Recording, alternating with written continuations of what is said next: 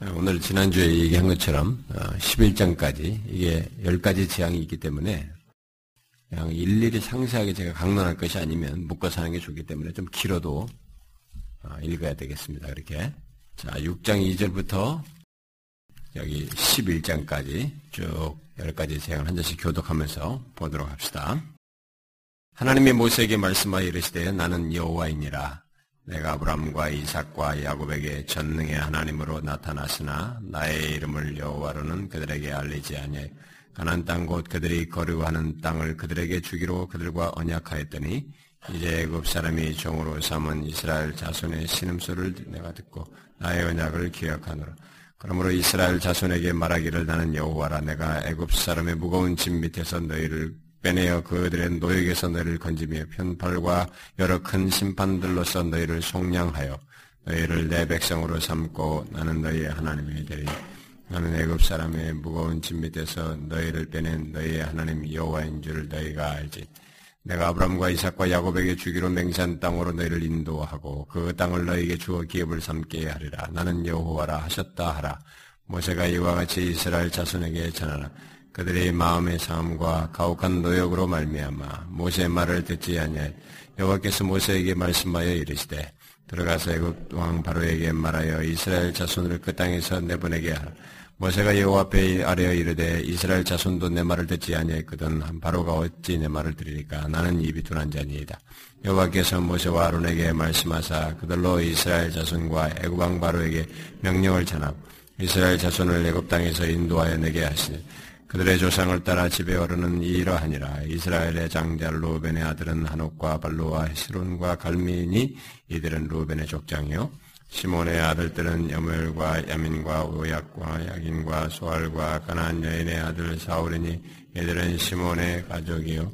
레위 아들들의 이름은 그들의 족보대로 이러하니 게르손과 고앗과 무라리요. 레위의 나이는 337세였으며 게르손의 아들들은 심의 고아세 아들들은 아므람과 아살과 헤브론과 우시엘이요. 고아세 나이는 133세였으며 이브라리 아들들은 마올리와 무신이 이들의 그들의 족보대로 레위 족장이 아므람은 그들의 아버지 누이 요게벳을 아내로 맞이하였고 어, 그는 아론과 모세를 낳았으며 아므람의 나이는 137세였으며 아살과 어, 우시엘의 아들들은 미사엘과 엘사반과 시드리요.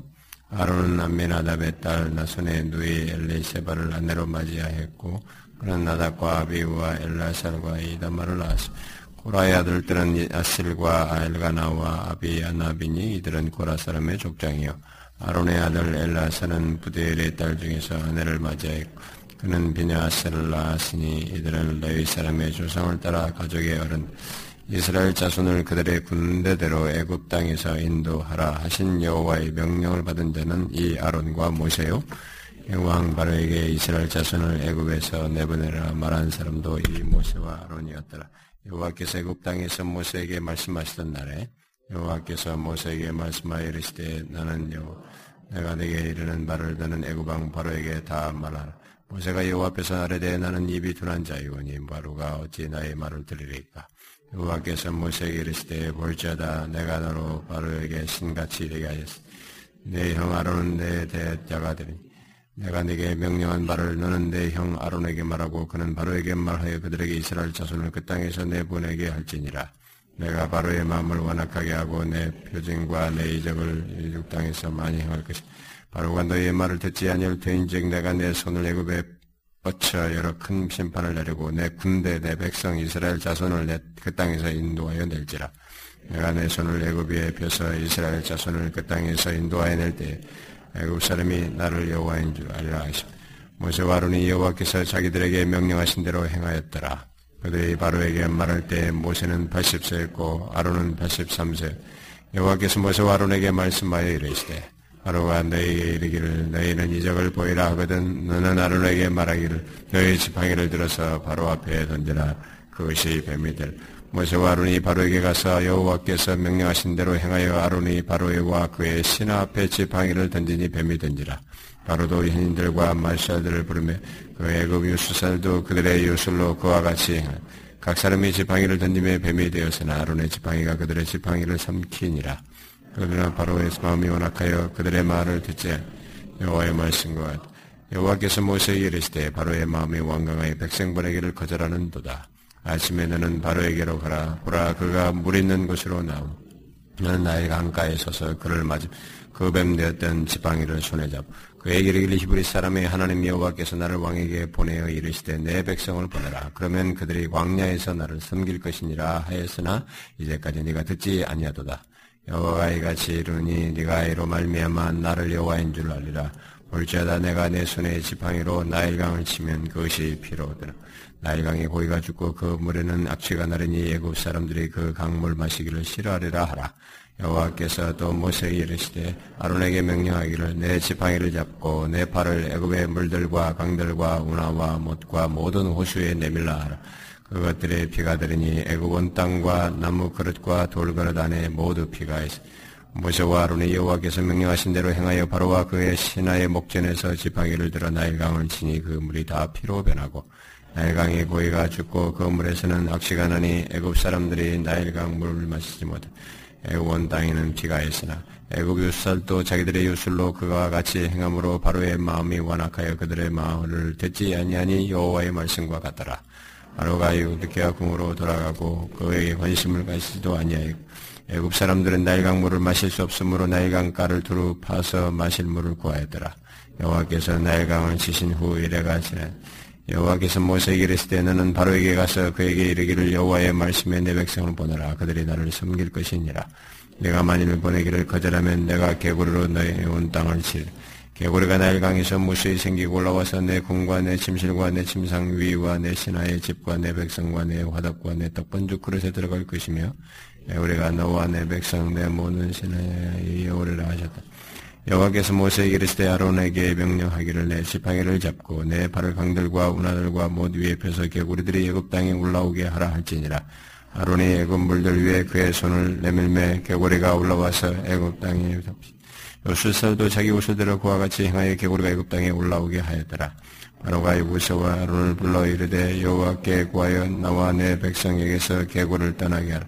내가 이 백성을 보내리니 그들이 여호와께 제사를 드릴 것이 모세가 바로에게 이르되 내가 왕과 왕의 신하와 왕의 백성을 위하여 이 개구를 왕과 왕궁에서 끊어 아, 나일강에만 있도록 언제 강구하는 것이 좋을런지 내게 분부하소서. 그가 이르되 내일이니라. 모세가 이르되 왕의 명 왕에게 우리 하나님 여호와와 같은 이가 없는 줄을 알게 하리니 개구리가 왕과 왕궁의 왕의 신하와 왕의 백성을 떠나서 나일강에만 있으리다 하고 모세와 아론이 바로를 떠나 나가서 바로에게 내리신 개구리에 대하여 모세가 여호와께 감 여호와께서 모세의 말대로 하시니 개구리가 집과 마당과 밭에서부터 나와서 죽은지라. 사람들이 모아 무더기를 쌓니 땅에서 악취가 난 그러나 바로가 숨을 쉴 수 있게 됨을 보았을 때 그의 마음을 완강하게 하여 그들의 말을 듣지 아니하였으니 여호와께서 말씀하신 것과 같더라. 여호와께서 모세에게 이르시되 아론에게 명령하시기를 내 지팡이를 들어 땅에 티끌을 치라. 그것이 예굽의 땅에서 이가 되를.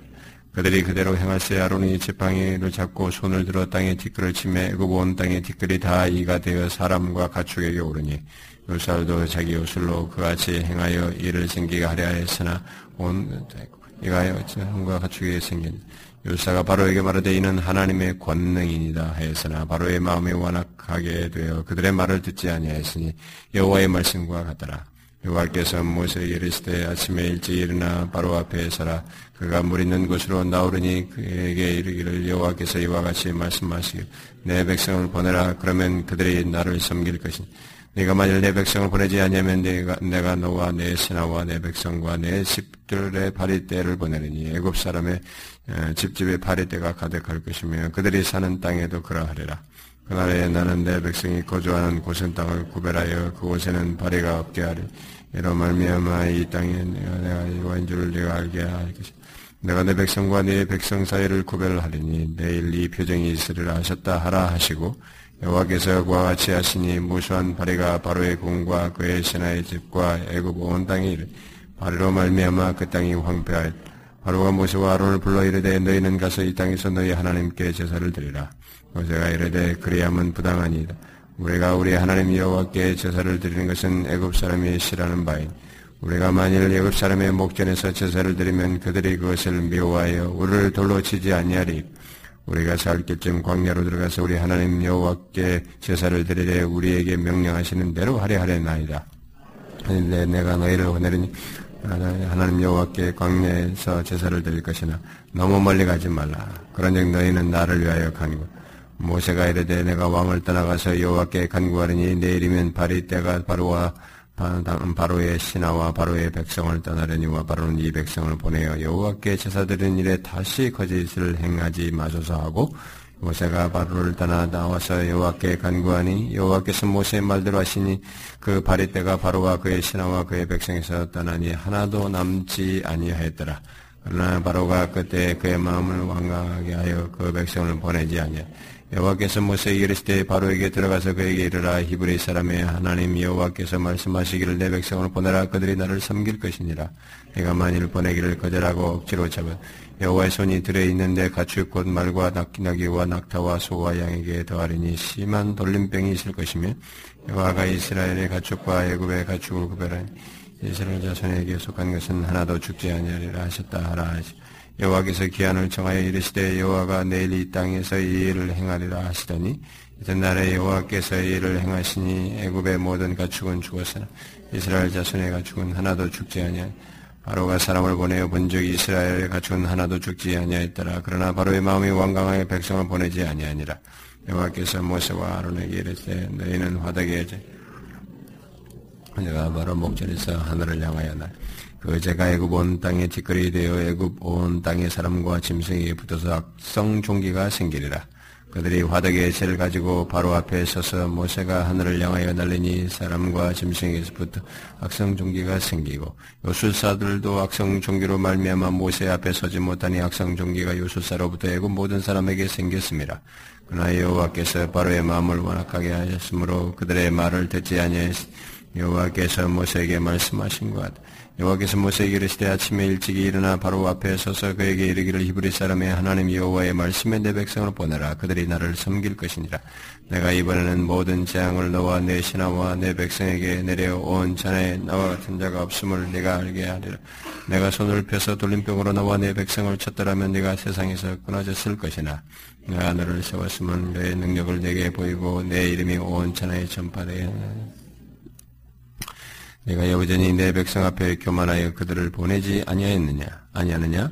내일 이맘 때면 내가 무거운 우박을 내리니 애우 사람이 세워진 그날로부터 지금까지 있고 왔던 일이 없었 이제 사람을 보내어 내 가축과 내 들에 있는 것들을 다 모으라. 사람이나 짐승이나 무릇 들에 있어서 집에 돌아오지 않는 것들에게는 우박이 그 위에 내리리니 그것들이 죽으리라 하셨다 하라 하시니라 바로의 신하 중에 여호와의 말씀을 두려워하는 자들은 그 종들과 가축을 집으로 피하여 들었 여호와의 말씀을 마음에 두지 아니하는 사람은 그의 종들과 가축을 들에 그대로 두었더라.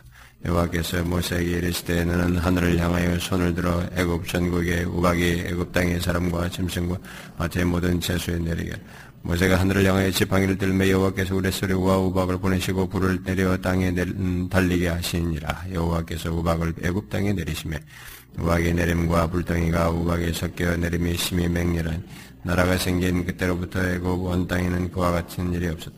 우박이 온 땅에서 사람과 심승을 막론하고 밭에 있는 모든 것을 쳤으며 우박이 또 밭의 모든 채소를 치고 들의 모든 나무를 꺾었을 때 이스라엘 자손들이 있는 그곳 땅에는 우박이 없었더라. 바로가 사람을 보내어 모세와 아론을 불러 그들에게 이르되 이번은 내가 범죄하였노라. 여호와는 의로우시고 나와 나의 백성은 악하도다. 여호와께 구하여 이울의 소리와 우박을 그만 그치게 하라. 내가 너희를 보내리니 너희가 다시는 머물지 않.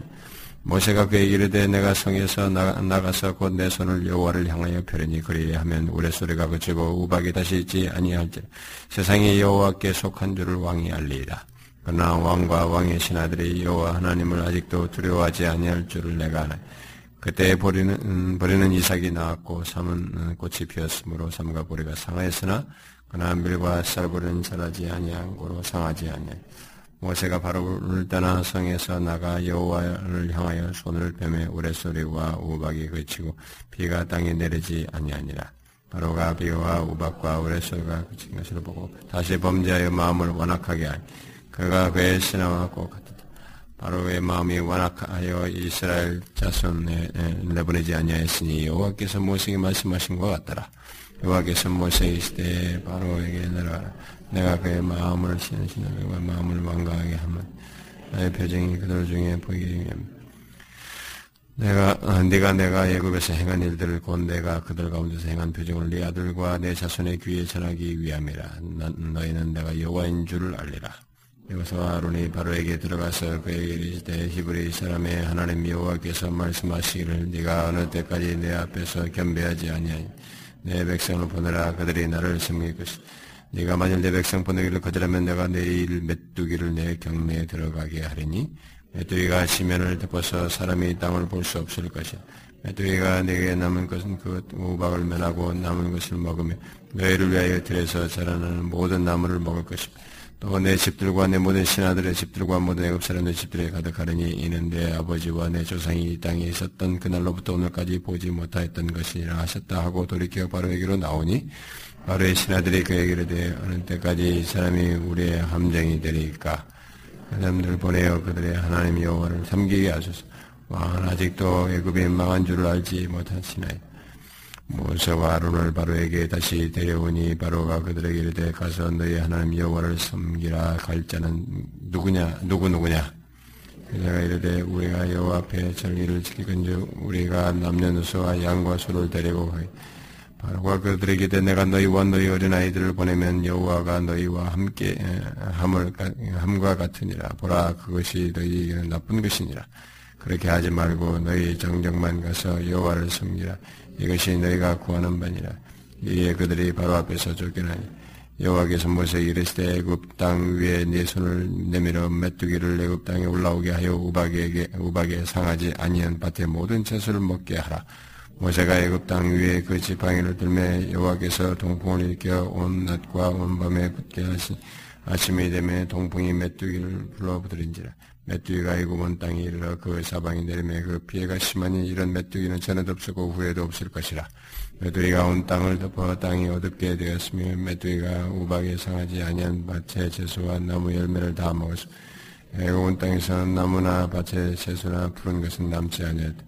바로가 모세와 아론을 급히 불러 이르되 내가 너희 하나님 여호와와 너희에게 죄를 지었으니 바라온데 이번만 나의 죄는 용서하고 너희의 하나님 여호와를 구하여 이 죽음 많은 나에게서 떠나게 그가 바로에게서 나가서 이 여호와께 구하며 여호와께서 돌이켜 강렬한 서풍을 불게 하사 메뚜기를 홍해에 몰아넣으시니 예고 온 땅에 메뚜기가 하나도 남지 아니하니라.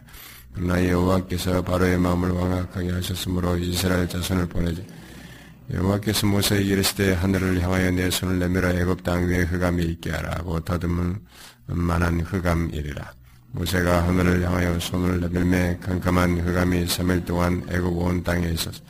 그 동안은 그 사람들이 서로 볼 수 없으며 자기 저수에서 일어나는 자가 없으되 온 이스라엘 자손들이 거주하는 곳에 빛이 있었더라. 음, 이때 너희는 가서 여호와를 섬기되 너희의 양과 손을 머물러 두고 너희 어린 것들을 너희에게 함께 가지. 모세가 이르되 왕이라도 우리 하나님 여호와께 드릴 제사와 번제물을 우리에게 주어야 하겠고 우리의 가축도 우리와 함께 가고 한 마리도 넘길 수 없으니 이는 우리가 그 중에서 가져다가 우리 하나님 여호와를 섬길 것입니다. 또 우리가 거기에서 이르기까지는 어떤 것도 여호와를 섬기는지 알지 못하냐. 여호와께서 바로의 마음을 완악하게 하셨으므로 그를 보내기를 기뻐하지 아니하고 어, 이르되 너는 나를 떠나가고 스스로 삼가 다시 내 얼굴 보지 말라. 내가 네 얼굴 보는 날은 죽으리라 모세가 이르되 당신이 말씀하신 대로 내가 다시는 당신의 얼굴을 보지 아니하리이다. 그래서 이르시 내가 이제 한 가지 재앙을 바로와 애굽에 내린 후에야 그가 너희를 여기서 보내 그가 너희를 내보낼 땐 여기서 반드시 다 쫓아내리 백성에게 말하여 사람들에게 각기 이웃들에게 은금 패물을 구하게 하라 하시더니 여호와께서 그 백성으로 애굽 사람의 은혜를 받게 하셨고 또 그 사람 모세는 애굽 땅에 있는 바로의 신하와 백성의 눈에 아주 위대하게 보였더라. 모세가 바로에게 이르되 여호와께서 이와 같이 말씀하실 밤중에 내가 애굽 가운데 들어가리니 애굽 땅에 있는 모든 처음 난 것은 왕 위에 앉은 바로의 장자로부터 맷돌 위에 있는 몸종의 장자와 모든 가축의 난까지 죽을 애굽 온 땅에 천모만 큰 부르짐이 있으리라. 그러나 이스라엘 자손에 있는 사람에게나 짐승이나 개 한 마리도 그 혀를 움직이지 아니하리. 여호와께서 애굽 사람과 이스라엘 사이를 구별하는 줄을 너희가 알지니 왕의 이 모든 신하가 내게 내려와 아, 아, 내게 절하며 이르기를 너와 너를 따르는 온 백성은 나가라 한 후에야 내가 나가리라 하고 심히 노하여 바로에게서 나오니라. 여호와께서 모세에 이르시기를 바로가 너의 말을 듣지 아니하니. 음, 내가 애굽 땅에서 나의 기적을 다하리라 하셨고 모세 다 하십시다. 모세와 아론이 이 모든 기적을 바로 앞에서 행하였어 여호와께서 바로의 마음을 원악하게 하셨으므로 그가 이스라엘 자손을 그날에서 보내지 아니하리다. 만일 이 열 가지 재앙 이런 내용들을 예, 한장 한 장씩 해도 어, 굉장히 아마 재미있고 또 메시지를 찾아서 어, 나눌 수도 있을 겁니다. 그런데 이제 그러면 저, 여기 열 가지 재앙을 전체로 묶어서 하나님께서 전달하고자 하는 핵심적인 그런 내용들을 또 놓칠 수도 있고 어, 그래서 일단은 아, 이 부분은 뭐 이렇게 상세히 하지 않아도 되지 않겠나 싶어서 이렇게 함께 묶어서 하는 겁니다. 어, 뭐 언젠가 또 상세히 다룰 기회가 있으면 왜냐면 여기 이 개구리 뭐 이런 거 나올 때 아, 뭐 쪼잔하다 무슨 개구리가 나오냐 뭐 이렇게 할지 모르겠는데 아, 그들에게는 또 개구리가 어떤 신개념을 가지고 있었어요. 음? 그들에게 이런 것들을 이제 오히려 그런 것의 주관자가 하나님이신 걸 다 드러내는 것이기도 하기 때문에 그건 시대 그들과 연관돼서 이런 것들이 다 나오는 것들이고 또 하나씩 하나씩 다 어떤 하나님의 고려 속에서 여러 가지 재앙들이 허락되고 있는 것입니다. 그걸 염두에 두고 우리가 전체를 한번 이제 개관을 하면서 보면 좋겠는데요. 우리가 어, 이미 우리가 이 또 공교롭 게도 이 그 수요일 날 복음으로 성경 읽는 가운데 출애굽기를 지금 하고 있기 때문에 어떤 내용들이 약간 중복되고 어, 더, 더, 이것보다 더 객관적으로 전체적인 시각에서, 어, 그 내용을 여러분들이 이미 접했을 텐데, 그래도 이 부분을 조금 더 상세하게, 수일보다는 좀 더 상세하게 이 시간을 다루도록 하겠습니다. 그런데, 지난주 누가 나한테 질문했어요. 음, 5장 16절을 이게 내가 잘못해서 한 거 아니냐, 어? 저보고. 뭐 여러분들은 뭐 그것도 생각도 않고 다 지나갔겠죠.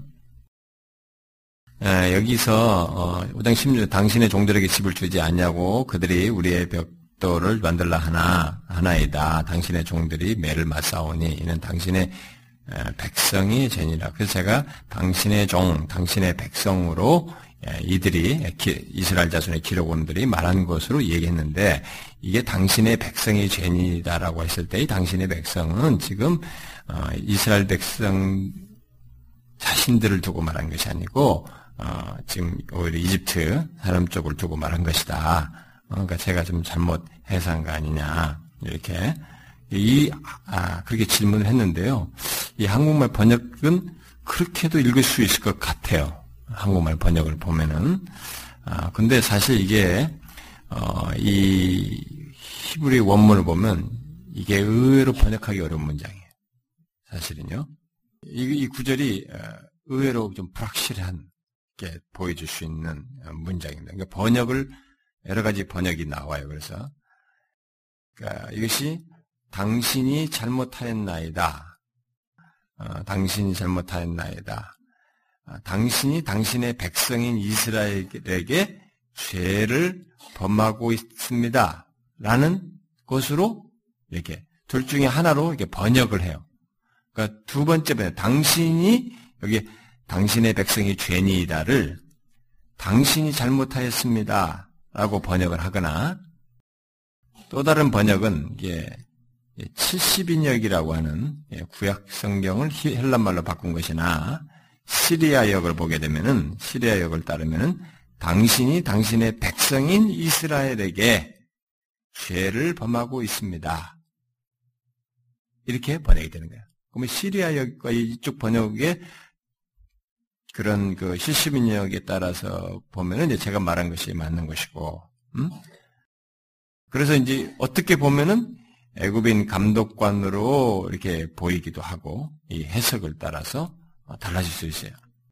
그나마 이, 이 말을 이게 아마 제일 그나마 적당하다고 보는 것이 지금 그런 이제 두 가지로 이렇게 설명을 이게 번역을 문문을 가지고 할 수 있는 게 역본에 따라서 할 수도 있는데 여기서 사실 제일 중요한 것은 이스라엘을 대하는 방법이 부당하다라고 하는 것을 말하는 것이 1차적으로 이제 음미에서 강조하는 것이죠.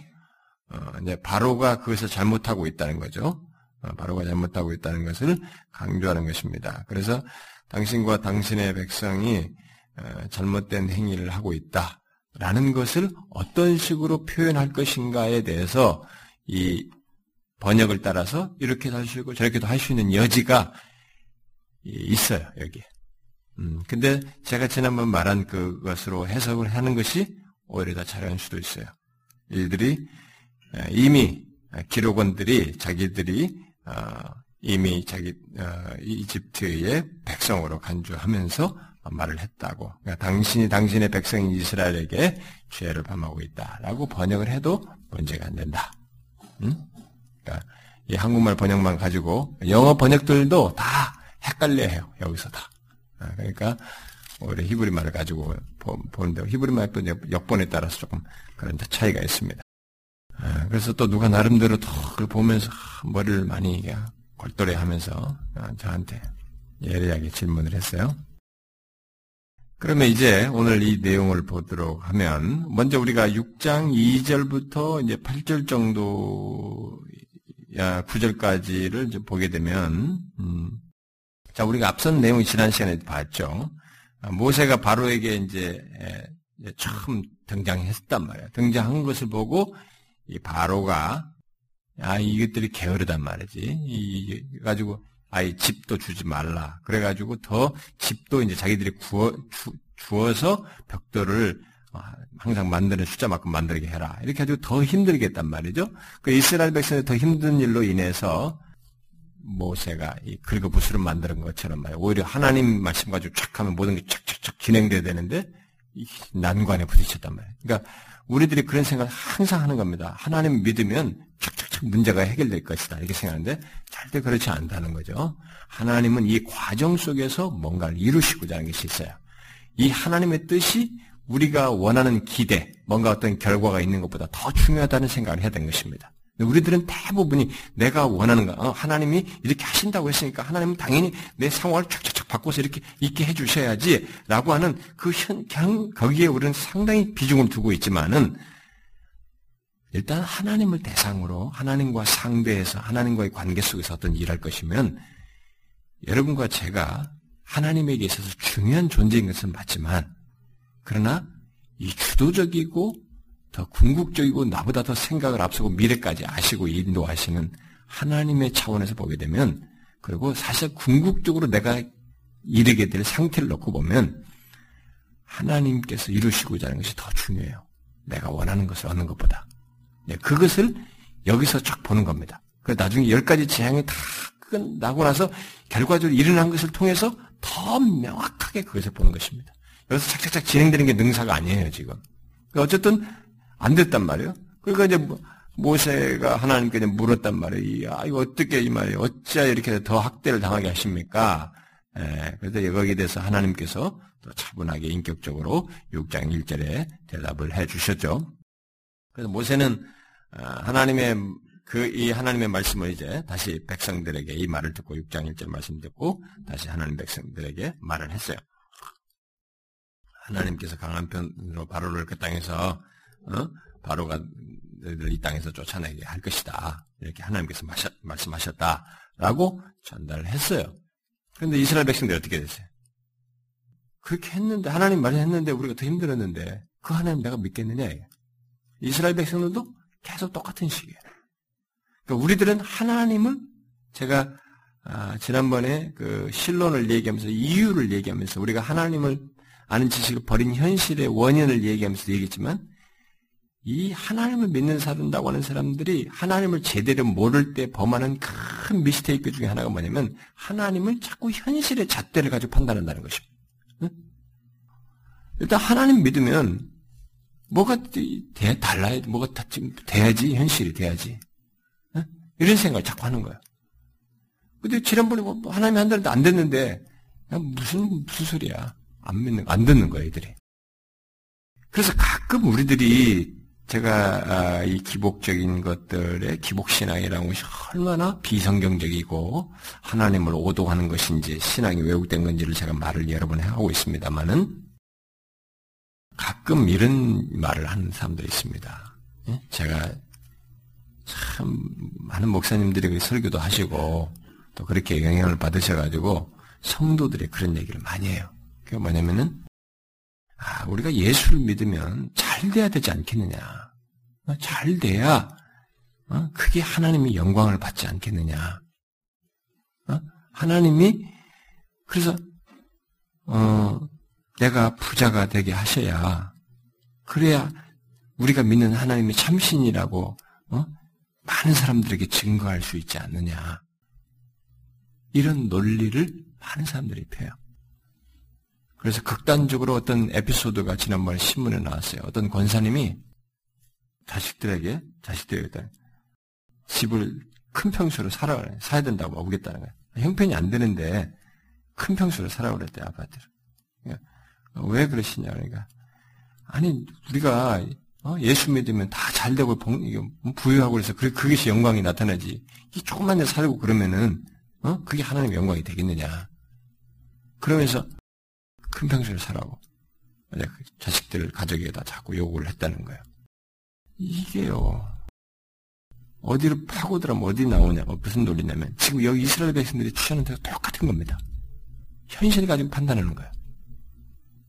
하나님이 뒤에 가서 분명히 이스라엘 백성들을 위해서 막 어떻게 재앙을 나타내시긴 하지만 이게 부유하다라고 하는 것을 너희들과 상대적으로 부유하다는 것을 강조하기 위해서라든가 성공을 통해서 하나님을 증명하겠다는 시기라기보다는 하나님의 뜻을 이루시고 궁극적으로 여기서 계시하고 싶으는 계시를 이루는 차원에서 그것을 성사시키는 것이지 이런 기복적 개념이 아니에요. 근데 예수 믿는 사람들이 그런 식의 사고방식을 가지고 있어요. 그러면 여러분 예수님이 그렇게 머리둘 곳이 없는 그 예수님 같은 경우나 사도 바울처럼 그렇게 어? 고난을 겪은 것은 도대체 어떻게 설명하려고 자꾸 그러느냐 이거야. 그러니까 우리가 얼마나 왜곡되게 잘못 믿고 있는지 꼭이 세상에서 부자가 돼야만이 하나님 영광이 드러납니까? 그러면은 이 세상에서 다 회장이 되고 선장이 되고 뭐든 높아지고 법관이 되고 이게 성공한 사람들만 하나님 영광을 드립니까? 여러분 아시나요? 그렇게 예수 믿다가 그렇게 높은 자리에 갔는데 이 사람들이 예수를 제대로 못 믿고 하나님 영광 드리지 않는 케이스들이 많다는 거 아십니까? 그들 중에 몇 사람이 하, 자기가 이렇게 하나님께서 기도했는데 응답하셔 여기까지 내가 법관이 되게 하셨고 뭐가 이게 뭐가 되게 하시고 뭐가 되셨다고 자기들이 간증하는 케이스가 있지만 좋아요. 그런 케이스들이 몇 사람 있어요. 그러나 거기 갔는데 하나님을 제대로 예수 믿는 가정에 태어났음에도 보고 제대로 들어가지 않는 사람도 상당히 많은 것입니다.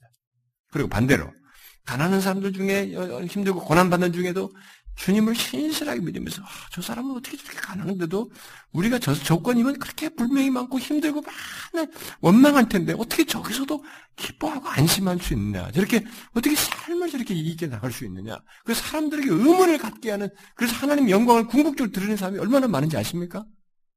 역사 속에는 그런 게 많은 것입니다. 그러니까 이 논리가 아주 잘못된 겁니다. 지금 이들이 아, 말을 안 들어요 지금 이제 뭐 지난번에 하나님이 뭐 하겠다는데 뭐 오히려 더 나빠졌는데 무슨 또 하나님 얘기 말을 안 듣는 것입니다. 현실을 가지고 판단하는 거예요. 그게 바의 신앙이에요. 하나님을 바의 신앙으로 믿는 것이지. 제가 이번 주에도 또 신론하면서 거론할 내용이기도 합니다만 아닌 겁니다. 이들은 노역이 혹독함, 혹독하고 어?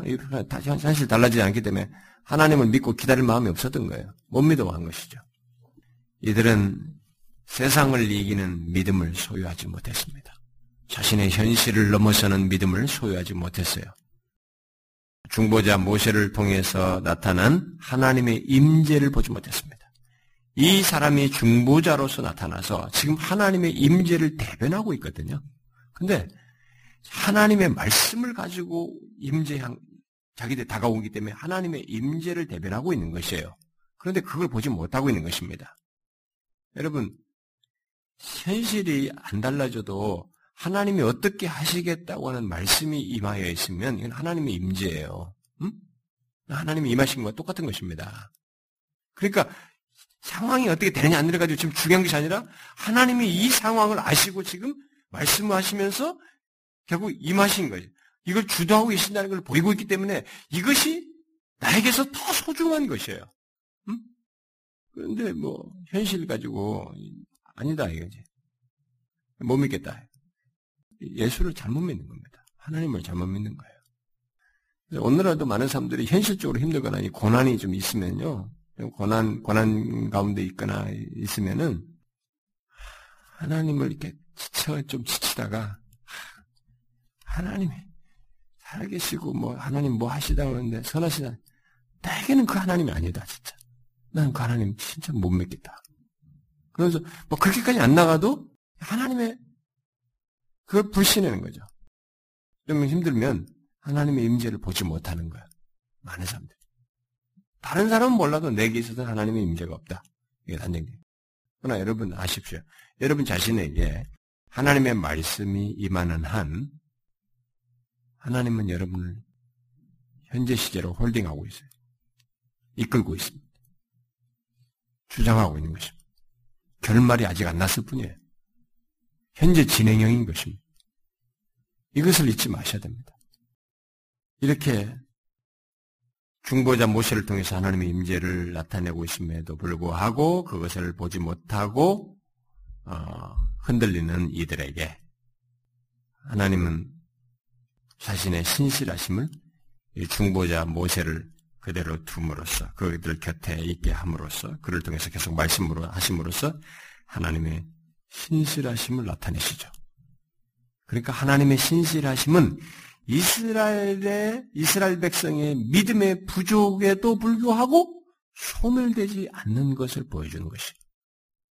하나님의 신실하심은 하나님의 백성들의 이 약함과 믿음의 부족에도 불구하고 사라지지 않는다는 것을 보여주고 여전히 그들 곁에 있는 것이. 그것을 완벽하게 보여주시는 분이 누구냐면 중보자 예수 그리스도예요. 중보자 예수 그리스도는 이스라엘에게 있었던 것처럼 우리들에게 오셔서 우리와 함께 머물러 있는 것입니다. 우리와 함께 머물러 계세요. 응? 어, 그래서 어, 우리로 하여금 믿을 수 있게 하시는 것입니다. 여기에 우리들이 약함과 부족이 있는데도 그런 하나님과의 관계에 문제가 없도록 여전한 중보자로 계시는 것입니다. 그런 신실하심을 드려. 하나님의 신실하심의 증명이 뭐냐면 중보자가 여전히 있다는 거예요. 응? 중보자가 없다는 것은 우리가 하나님과 우리 사이에 나의 문제로 인해서 나의 죄악으로서 이게 딱 단절된다는 얘기거든요. 끊어진다는 얘기잖아요. 근데 끊어짐이 없어요. 이스라엘 백성들이 지금 이렇게 이런 태도를 취하는데도 여전히 중보자로서의 모세가 딱 그 자리에 계속 있잖아요. 계속 그 다음에도 또 나오고 또 나오고 계속 대변하잖아요. 뭡니까? 여전히 하나님이 신실하다는 거예요. 그들에 대해서. 하나님과 우리 사이에 이 중보자들이 완전하신 그리스도가 계시다는 것도 바로 하나님이 우리에 대한 신실하심을 여전히 나타나고 있다는 것입니다. 그래서 요한일서 2장 1절에 우리가 만약 죄를 보면 그 대언자가 있다 그러잖아요. 어? 그렇죠? 요한일서 2장 1절에. 그게 뭡니까? 하나님 우리에게 신실하시다는 거야. 예, 말로만 하면 또 대충 뭐 그렇다고 치고 넘어가니까 아, 시간이 없지만 또 읽어야 되네. 자, 2장 1절. 요한일서. 보세요. 그 2장 1절. 읽어봐요. 시작. 나의 자녀들아, 내가 이것을 너에게 했으면 너희로 죄를 범하지 않게 하려면 만일 누가 죄를 범하여도 아버지 앞에서 우리에게 대언자가 있으니 곧 의로우신 예수 그리스도시라. 아, 설사 우리가 죄를 범하여도 아버지 앞에 우리에게 대언자가 있다는 거. 이 중보자가 있습니다. 이게 뭐냐? 아버지 앞에 있다는 말은 하나님의 신실하심이 소멸되지 않는다는 거예요. 그래서 예수 믿는 자에게 이 대언자 때문에 하나님의 신실하심을 끝까지 경험하는 것입니다. 우리가. 네? 놀라운 사실이에요. 이 요한일서 2장 1절은 막 너무너무 놀라운 은혜의 말씀이죠. 음? 자, 그걸 염두에 두고 뒤에 이제 6장 10절부터 7장 어, 13절까지 내용을 묶어서 보도록 합시다. 자, 이제 마침내 바로의 앞에 이 모세, 이스라엘 백성의 중보자인 하나님의 중보자가 나타나서 활동하는 내용이 나오죠. 자, 다시 하나님께서는 모세를 바로에게 보내시게 됩니다. 그러나 예, 이번에는 어, 모세 자신이 가면서 자신에게 이제 반문을 하게 되죠. 응? 아, 이스라엘 백성들도 자기가 설득을 못했는데 어떻게 자기가 바로를 설득할 수 있겠느냐? 이런 자기 자신이 이제 반문을 하게 돼요. 어? 그 내용이 이제 거기 나오잖아요. 어, 10절 이하에서 그리고 이, 이 28절 이하에서 이렇게 쭉 나오지 않습니까? 어? 이스라엘 백성도 설득 못했는데 바로 어떻게 설득할 수 있겠느냐. 그래서 그는 실패의 원인을 앞서서 실패한 원인을 자기 입이 둔해서다. 어? 나는 말을 못합니다. 입이 둔한 자입니다. 이렇게 하나님께 제기하잖아요. 그 실패의 원인을 입이 둔해서라고 자꾸 생각하는 것입니다. 그러니까 마치 이것은 뭐예요? 마치 자기 임무가 하나님의 계시보다 인간의 설득력에 달려 있는 것처럼 생각하고 있는 거예요. 여기에 우리들이 범하는 실수예요, 거의 다. 특별히 말씀을 누구한테 전하는 사람들, 가르치는 사람들이 범하는 실수가 이겁니다. 아, 내가 실패하는 것이, 아, 내가 이, 나의 임무가, 내가 이렇게 이것을 말하는 것은, 또 이런 말씀을 전하는 것은 하나님의 계시에 달려 있고, 이 하나님의 계시를 전달하는 가운데서 하나님께서 하신 것에 달려 있는 것이지 나의 설득력이 달려 있는 것이 아닌 것인데도 나의 설득력이 달려 있는 것처럼 자꾸 생각하는 거야. 저 같은 목사는요 이 실수를 많이 합니다. 지금 모세 같은 잘못을. 어? 내가 아주 그냥 설득력 있게 확 설교를 잘 정리하고 잘 정리해가지고 막 논리 있게 잘해서 아주 설득력 있게 하면은 이게 모든 것이 잘 될 거라고 생각해요. 근데 여러분 하나님의 일은 안 그렇습니다. 세상 일은 설득력과 모든 지식과 이런 거 다 통해서 그런 것이 있으면 뭐가 잘 될 수 있을 것 같지 모르지만 하나님의 역사는요 설득력으로 되는 게 아닙니다. 그것조차도 하나님께서 예, 도우셔서 하시겠지만은 하나님의 계시에 달려 있는 것입니다. 하나님께서 말씀하시고 자신이 계시하신 것에 달려 있는 것이지 인간의 설득력이 달려 있지 않았어요. 우리의 무엇에 달려 있지 않습니다. 여러분들이 리더들이나 누구에게 복음을 전할 때도 똑같은 생각을 하셔야 됩니다. 여러분들의 설득력이 달려 있잖아요. 여러분들이 하나님이 말씀하신 것을 그 바르게 전하면 됩니다. 음? 거기에 생명력이 있어요. 음, 지난주 수요일 날 왔는데 그게 가끔 여기 오는 그 전도사님 한 사람이 있어요. 아, 그 양반이 나보고 맨날 그러지. 아, 목사님, 목사님 말씀이 맞습니다. 이번 주 수요일에도 그러면 이 길이 맞습니다. 뭐가 이 길이 맞네. 복음을 전하고 바른 진리, 어? 이게 맞다는 거야. 자기가 사회 그런데 진짜 자기가 유초동부를 맡아가지고 했는데 뭐 한 30 몇 명에서 맡았대. 근데 지금 70 몇 명이라는 거야. 근데 그 아이들이 새로운 애들이 자기가 진짜로 복음만 얘기했대요. 뭐 다른 수단 방법을 안 쓰고 복음만 얘기했대. 근데 진짜 얘들이 예수를 믿고 자기가 와서 복음을 전해서 예수 믿는 이 후, 뒤에 온 더해진 애들은 앞에 애들보다 견고하다는 거예요. 뭐래도 잘안 흔들린대. 아이들이. 그 얘기를 나한테 하는 거예요. 이번 주 수요일 나한테 하고 왔어요. 이거예요, 지금. 설득력이나 방법이나 수단이 능함으로 되는 게 아니에요. 하나님의 일은 그분의 계시예요. 하나님께서 말씀하셨다는 것은 이것은 우리가 지금 직면하는 난관이라고 하는 현실성이라든가 이런 것들을 다 포괄하고 이것을 다 통과할 이걸 넘어서는 그런 내용을 이미 다 내포하고 있는 것입니다. 하나님의 계시는. 그러니까 우리는 그것을 생각해야 되네. 모세가 지금 여기서 그런 부분에서 미스테이크를 하는 거예요. 응? 하나님께서는 어, 그래서 이 바로가 어, 고집을 부려가지고 마음을 강팍게 함과 동시에 이 바로의 마음을 강팍게 하는 것을 어, 동시에 말씀하시죠. 여기서 음, 그런 걸 얘기하면서도 다 얘기하십니다. 심지어 이사야를 보낼 때도 네가 그래서 해라. 그냥 듣기는 들어도 저들 깨닫지 못할 것이다. 네가 전하지만은 다 망할 것이다. 저들이 그러니까 아니 그 망할 것인데 왜 나를 보내시나?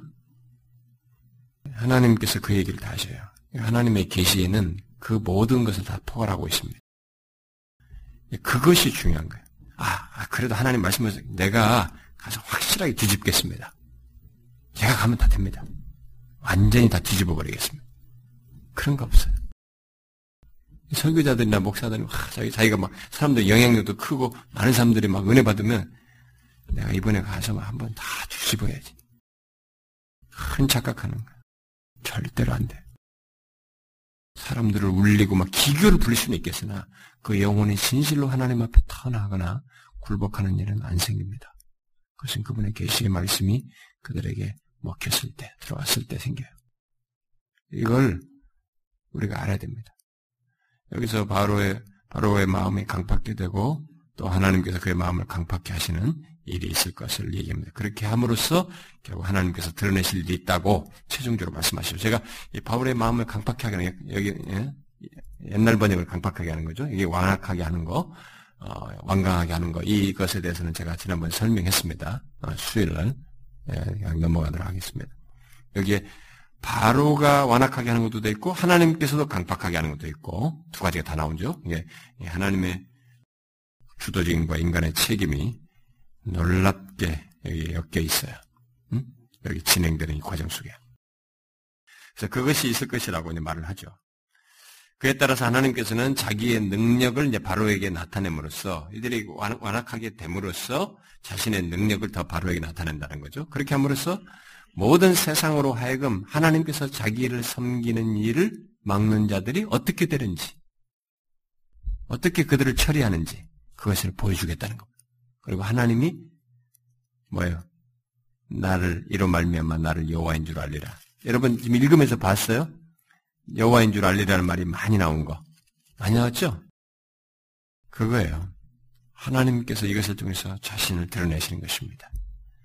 특별히 이 바로가 어, 완악해서 심판을 계속 하나님께서 어떤 능력을 드러내시면서 심판하는 이걸 통해서 자신의 능력을 하나님께서 계속 바로에게 나타내죠. 그렇게 하면서 이 온 세상에 하나님께서 섬, 드러내십니다. 계시하시는 거죠. 그 계시가 뭐냐? 자기를 섬기는 데이 섬기는 일을 막는 자들이 어떻게 되는가라는 거예요. 이런 것들은 나중에 최종적으로 다 있을 일들입니다. 막연하게 있는 거냐. 역사 속에 일어났던 이런 계시적인 것에 계속 연장선상에서 하나님은 자기를 섬기는 일을 막는 자들을 이렇게 처리하십니다. 이것은요, 최후에도 있게 됐지만, 이 세상 역사가 진행되는 가정 속에도 있게 됐습니다. 있게 됩니다. 심지어 교회 안에서도 있습니다.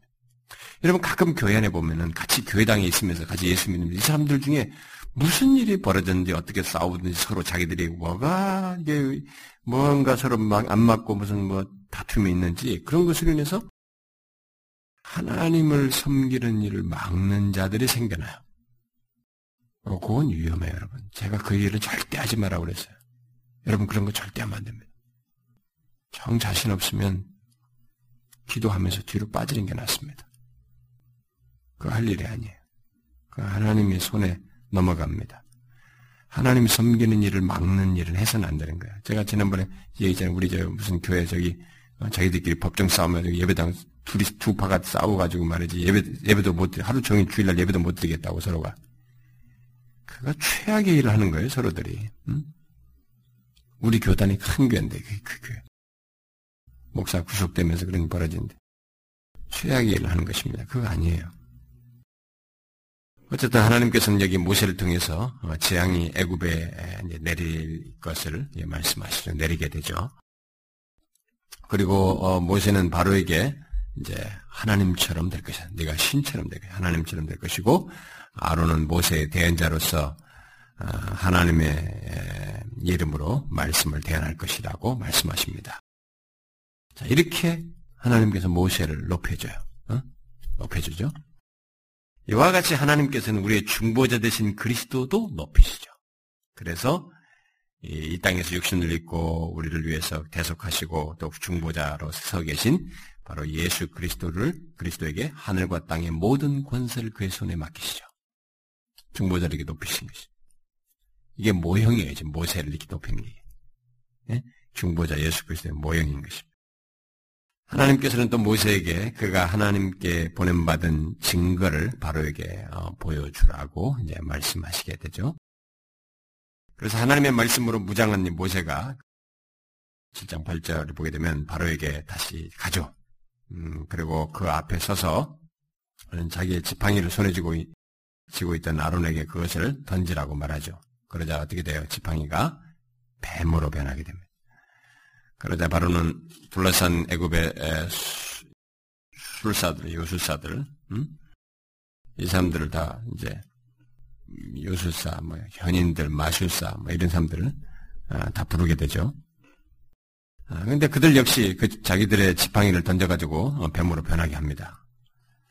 아, 분명히 이 사람들도 생각할 거죠. 어, 자기들은 뭐, 자기들도 모세와 동등한 자라고 아마 생각했을 것입니다. 그러나 이 중보자가 지녔던 하나님의 지팡이는 이스라엘을 인도하기 위한 수단. 지금 이게 이런 이적을 행하지만 이게 단순히 사람들에게 어떤 마술을 보이고 하는 이런 문제가 아니고 이 지팡이는 지금 이런 표적을 통해서 이스라엘을 인도하기 위한 수단과 동시에 다른 민족들도 인도하기 위한 수단이에요. 그렇지만 그 지팡이가 애굽 수르객들의 뱀을 물어 삼켜버린 것처럼 이 거역한 백성, 이 거역하는 예굽을 심판하는 지팡이가 돼버리죠. 그들에게도 인도할 지팡이지만 거역하기 때문에. 아, 그래서 하나님의 기적은 예, 이 요술사, 마술사들 이들의 행위와 다르다는 것을 보여주기 위해서 모세의 그 지팡이였던 뱀이 다른 뱀들을 다 삼켜버리게 되죠. 아, 이것은 구원하시는 여호와께서 애굽의 술사들보다 더욱 큰 능력을 소유하고 있다는 것을 뭐 예증하는 것이기도 하죠. 그러나 믿는 자들 외에 누가 하나님과 그의 기적을 볼 수 있겠어요? 이런 것 속에서 믿는 자가 아니면 하나님과 그의 기적을 누가 보겠습니까? 똑같다 보는 거예요. 그러니까 지금도 믿지 않는 사람은 기독교에서 일어나는 어떤 것이 똑같다. 다른 종교도 있다. 하나님과 하나님께서 행하시는 것인 것을 보지를 못하는 거예요. 어, 똑같다. 다른 것이나. 예, 그래서 여기 바로는 하나님과 모세를 못 봐요. 인정하지 않습니다. 인정하지 않죠? 그래서 하나님의 말씀을 듣기도 거절하죠. 하나님께서 자신을 자주 이렇게 모세 지금 바로에게 지금 계시해주고 있음에도 불구하고 아, 얼마나 이 계시를 거절하는지 예, 인간이 우리가 이 바로를 통해서 자기 자신 하나님께서 자신을 계시해 주는데도 인간이 얼마나 하나님의 계시에 대해서 이렇게 정말로 불신앙적이고 어, 부정적이며 거절하는지를 보게 됩니다. 뭐 어떤 사람들도 하나님의 계시를 수도 없이 말해줘도 계속 거절하는 사람들이 있어요. 인간이 그런 걸볼때 얼마나 부패하고 타락해 있는지 몰라요. 본성적으로. 자, 그 다음에 이제, 어, 이 7장 14절부터 8장 19절까지 묶어서 보면, 하나님께서 이어서 그 모세에게 어, 명령하시죠. 그래서 명령하시길 따라서 어, 모세는 이 애굽의 하수 나일강을 치르게 치라고 하죠. 치게 되죠. 그러다가 그것이 곧 피로 변하게 됩니다. 이 사건은 바로와 그 신하들의 목전에서 이루어지게 되죠. 그들이 어디로 갈 거니까 해라. 그들의 목전에서 보게 했습니다. 어쩌면 그들이 애굽의 신 나이를 숭배하기 위해서 강으로 가는 도중에 있었는지도 모릅니다.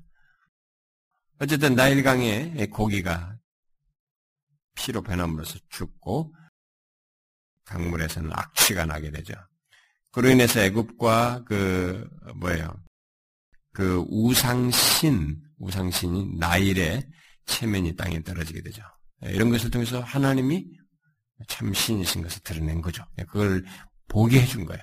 지도자들에게 왕과 보게 어, 이 재앙이 7일간 계속되었지만 애굽의 술객들도 뭐 자기 술법으로 그와 유사한 행동을, 행동을 했어요. 그러니까 바, 바로 입장에서는 하나님의 말씀을 듣지 않은 뭐 대수롭지 않게 여기는 것입니다. 그러자 하나님께서 모세에게 그의 지팡이를 애굽의 하수 위로 펴서 어, 펴라고 명령하죠. 거기 보니까 뭐 애굽의 물들, 강들, 우나, 모든 호수, 모든 하수에다가 펴라고 명령하시죠. 그 결과 사방에서 개구리가 아, 나오게 됩니다. 그때 바로는 모세에게 만일 그가 여호와께 기도하여서 이 재앙에서 떠나게 되면 백성을 보내주겠다라고 얘기해요. 이게 뭐예요? 거짓 거짓 약속을 하는 거죠. 어쩌면 이 순간에 바로가 좀 뭔가를 좀 깨닫는 듯 일식을 했을 수도 있습니다. 어쨌든 거짓된 약속을 하게 됩니다. 모세는 이, 이, 이 사건 속에서 어, 이게 요행적인 것이 아니라는 것을 알려주기 위해서 마음대로 할 수 있는 능력을 보여주기 위해서 바로에게 이 재앙이 떠날 기한을 음? 떠나기 원하는 그 시간을 결정하라고 말하죠. 거기 보니까 8장 9절 10절에서 말하라고 그러니까 내일이다. 그러니까. 어, 진짜 그렇게 되는지 어, 그걸 보여주는 거죠. 음? 아, 결국 모세가 기도해서 어, 말한 그때 해가지고 개구리가 다 죽게 됩니다. 아, 그러나 바로는 계속 믿지 않죠. 어, 이것은 그 술사들도 어, 유사한 재앙을 행할 수 있었기 때문에 이것을 우습게 예. 아니 행, 행할 수 없었기 때문에 그들은 그 재앙을 이게 거둘 수 있는 능력은 없었죠. 이런 유사한 것들을 하더라도 거둘 수 있는 능력이 이들에게 없었죠. 음. 아, 다시 모세는 그 지팡이를 들어서 대적의 티끌을 치죠. 예, 땅에 티끌을 치게 되는데 아, 그것을 치자 어떻게 돼요? 애국 원 땅에 아, 티끌이 이로 변하게 됩니다. 이 이는 사실 정확하게 이게 번역을 하면은 예, 모기 종류라고 그래요. 이게 원래 예, 정확히 번역하면 모기 종류라고 합니다. 예, 뭐 어떤 조금 이렇게 독침을 가진 모기 종류라고 어, 보는 사람들이 많습니다. 이 재난은 애굽의 술사들이 어, 행할 수가 없었죠. 하나님께서 그들의 능력을 한계에 달하게 하셨던 것입니다. 그 이전까지는 이들이 모방을 다 했는데 여기서 하지 할 수 없게 하나님께서 그들의 능력의 한계를 어, 정하셨던 것이죠. 그들은 바로에게 이 재난 속에는 인간의 어떤 마력을 추원하는 신적 능력이 있다는 것을 이들이 고백하게 되죠. 그 8장 19절을 보게 되면은 이들이 인정하지 않습니까? 요술사들이 바로에게 말하되 이는 하나님의 권능인입니다. 응? 이는 하나님의 권능이다. 근데 옆에서 이런 얘기 해주는데 이들이 예, 바로는 그럼에도 불구하고 마음을 강팍하게 하죠. 하나님의 능력을 보았음에도 불구하고 계속 그는 하나님의 인정하기를 거부합니다. 우리는 이 바로가 취한 행동에서도 이제 보게 됩니다만은 아, 인간이 어느 정도까지 이렇게 강팍할 수 있는지 아, 보게 됩니다. 하나님께서 여기에 주권적으로 개입한 것이 있지만 분명히 이 강팍하게 하는 스스로 강팍하게 하는 이 사람의 책임 있는 행동이 나온단 말이에요. 음. 어느 정도까지 이제 이런 것을 다 보고 주변에서까지 하는데도 계속 하나님 인정하기를 거부해요. 인간의, 인간이 하나님 앞에서 제일 이 우주 만물의 존재 중에 하나님을 그래도 맞상대하면서 자기 높은 채 하고 대적도 하고 가장 강력한 대적자처럼 행동할 수 있는 자가 사실 인간이에요. 뭐 우주 만물이 다른 것은 다 무생물이고 피조물이잖아요. 물질이잖아요. 그러니까 하나님의 형상을 가지고 있기 때문에 인간이 하나님을 이미테이션 하는 거예요. 아, 그러면서 이렇게 최대한 반기를 들 수가 있어요. 아, 정말 이렇게 강력하게 끝까지 반기를 드는 것을 보게 됩니다. 그 다음에 이제 8장 20절부터 9장 12절에서 이제 하나님께서 애국 가운데서 행하시는 모습이 나오는데 이런 재앙의 연속 속에서 이스라엘 백성들이 이스라엘 백성들의 어, 죄와 재앙이 있는 세상으로부터 어, 이스라엘 백성들이 재앙이 있는 그런 또 죄가 있는 세상으로부터 구별될 수 있는 길이 무엇인지를 시사해 줍니다. 여기서 지금 하나님께서 이스라엘 백성들을 구별하거든요. 여기 이쪽은 재앙이 내리게 하는데 이들 재앙을 내리지 않게 하시겠다. 말씀하시고 이제 그런 걸 성취하시는데 그런 것을 통해서 말해주는 거죠. 이 구별을 통해서 뭐예요? 죄가 있고 재앙이 있는 세상으로부터 구별될 수 있는 길은 이스라엘 백성들이 어떤 특별한 행동을 해서는 아니고 그들이 잘나서도 아니고 이 재앙을 막을 수 있는 어떤 수단과 방법을 강구하거나 어떤 그런 것에 대한 대안이 있어서가 아니라 뭐예요? 오직 하나님의 은혜라는 거죠. 오직 하나님의 은혜뿐임을 이스라엘로 하여금 보게 하는 것입니다. 이스라엘은 이제 그 은혜가 애굽에서 자신들에게 구별돼서 나타난 것을 보고 확인하게 될 것입니다. 그것을 바로로 하여금 재앙 속에 역사하는 것이 단순한 신적 능력이 아니라 자기 백성을 돌보시는 하나님 자신에 의해서 일어나는 것이라고 하는 것을 이스라엘 백성들은 재앙을 보면서 보게 됩니다. 우리들이 이 세상 역사에서 어떤 뭐 이게 어, 능력이나 기적적인 어떤 걸 보게 되면 우리는 그 기적적인 현상과 이뭐 이런 신적인 것, 뭐 이런 신적인 능력, 뭐 이런 것들에 굉장히 어, 놀라워합니다. 근데 여러분이 가끔 어디 가서 뭐 신, 게 신통하다고 하는 사람이 무당도 신내린 사람들 있잖아요. 신내렸다고 하면서 막 뭘 말하고 막 굉장히 사람들을 놀라게 하고 뭔가 막 신적인 능력을 행하는 것처럼 이렇게 보이는 그런 것들도 막 보인다거나 막 이러면은 사람들이 그런 것 자체에 굉장히 놀래요. 근데 여기서 하나님께서 이 능력을 행하시면서 강조하는 게 신적 능력 자체가 아니에요. 이런 재앙 속에서 역사하는 것이 단순한 신적인 능력, 그것을 말하는 것이 아니고 자기 백성을 돌보시는 하나님. 바로 그런 하나님 자신에 의해서 있게 되는 것이라는 것을 이스라엘 백성들로 하여금 알게 하는 거죠.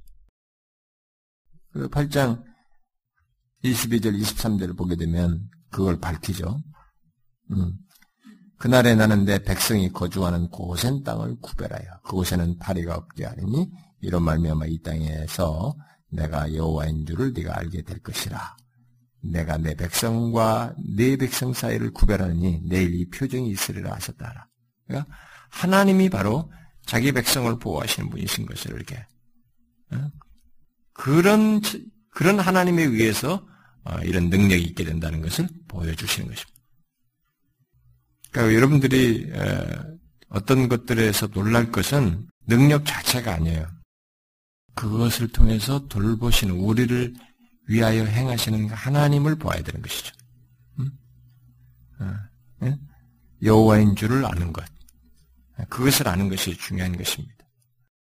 어, 제가 이제 이런 얘기를 너무 익숙하게 많이 했기 때문에 여러분들이 이제 그냥 쉽게 지나갈지 모르지만 어, 교회 안에는요 의외로 많은 사람들이 이런 신적인 능력에 너무 현혹돼 있어요.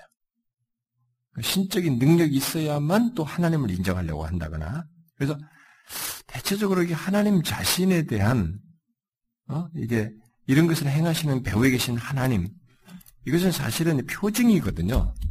표적이고 기적이고 이게 겉으로 나는 것들이지. 근데 이, 이 배후에 있는 여호와이지. 여호와인 줄 아는 것. 그 하나님을 믿음으로 보고 그분을 신뢰하는 거 있잖아요.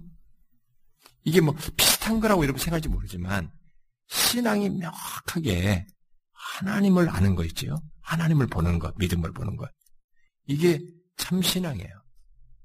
근데 많은 사람들이 제가 뭐 비슷하다고 생각할지 모르는데 의외로 이 하나님을 못 보면서 여기서 모든 것을 신앙생활 하려고 그래요. 근데 요 정도는요, 모든 종교가 다 해요.